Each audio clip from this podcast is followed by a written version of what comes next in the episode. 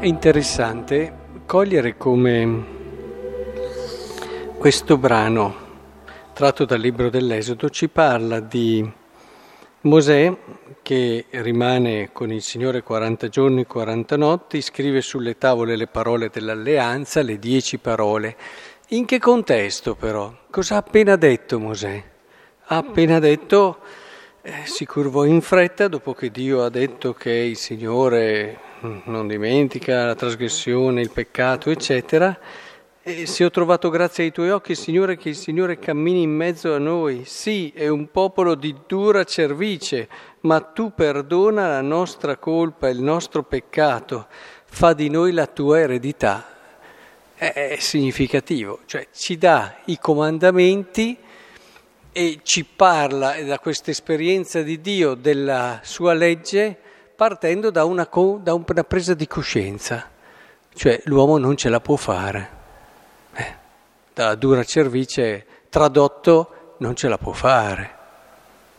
Signore, ma non ce la possiamo fare. Allora i comandamenti diventano, diventano davvero quella, quel modo attraverso il quale il Signore prende l'uomo nella sua povertà, nel suo essere invincibilmente peccatore, e gli propone una via, una via di liberazione, una via di crescita, una via che lo può portare ad incontrarlo.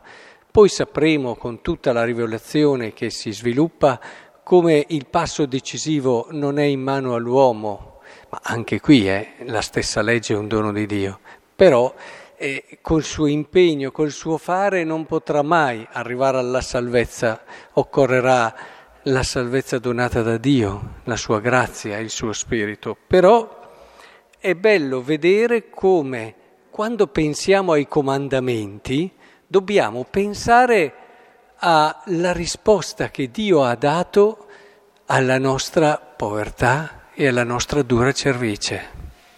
Il Signore ci viene incontro e ci aiuta.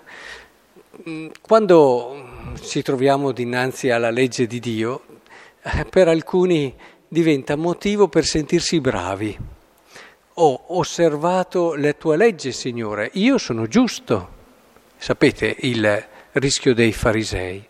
Oppure per avere dei diritti. Io ho osservato, Signore, la tua legge e di conseguenza merito questo, questo e quello. E quando non mi arriva, eh, insomma, comincio a litigare con Dio. Ma Dio, cosa fai? Ecco, bisogna stare attenti, non dimentichiamo dove sono nati. Se noi ritorniamo lì, ci accostiamo alla legge di Dio e cerchiamo di osservare i comandamenti con lo spirito giusto. Cioè, io sono un uomo dalla dura cervice, ho bisogno dei comandamenti. Ho bisogno dei comandamenti per cercare di essere più umano, per cercare di essere capace di aprirmi al dono di Dio ho bisogno dei comandamenti senza, senza questi. E quindi anche quando li osservi ti senti sempre piccolo, ti senti sempre bisognoso dell'aiuto e della forza di Dio. E guardando al fratello che magari non li osserva come li osservi tu, eh, ti senti preso da quella compassione, da quel desiderio, perché tu sai cosa vuol dire essere indietro ed essere bisognoso di tutto. E allora capisci quello che l'altro sta perdendo e ti fai vicino a lui cercando di sostenerlo, cercando di aiutarti, facendoti compartecipe della sua situazione e non giudice.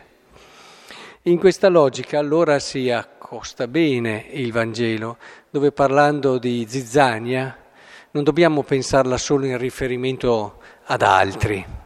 Eh, in ogni persona c'è il grano buono e c'è la zizzania in ognuno di noi. Ci sono le resistenze, ci sono quelle cose che ci chiudono in noi stessi e ci rendono difficile aprirci al dono di Dio. Bene, in questa zizzania è chiaro che la prima cosa che dobbiamo fare, e altri brani del Vangelo ce lo dicono, abbi pazienza con questa zizzania, cioè accoglila, accoglila e impara ad accogliere anche quelle fragilità, quelle debolezze, questa tendenza al peccato che tante volte c'è in te. E una volta che l'hai accolto, allora sarai in grado di superarlo. Cioè è molto importante questo processo perché ho visto tante anime che la rigettano subito, quello che hanno dentro di sé, e alla fine non lo superano mai. Lo hanno solo spostato di stanza, da una parte non è più qui visibile, lo spostiamo nell'altra stanza e pensiamo che non ci sia più. Ma non è superato una cosa che hai semplicemente spostato. Per poterlo risolvere devi darti il tempo, devi saper accogliere di essere fragile di essere, e quindi troverai le risorse dentro di te e soprattutto in Dio per poter ripensare, riaprirti a quella salvezza che cambia dal di dentro questa tua fragilità.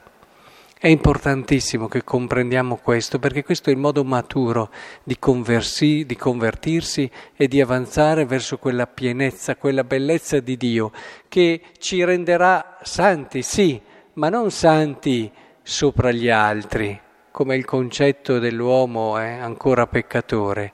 Santi scopriremo che vuol dire essere più in mezzo agli altri, essere più per gli altri perché saremo pieni di Dio che è stato colui che più di ogni altro si è fatto uomo e ha voluto essere in mezzo all'uomo.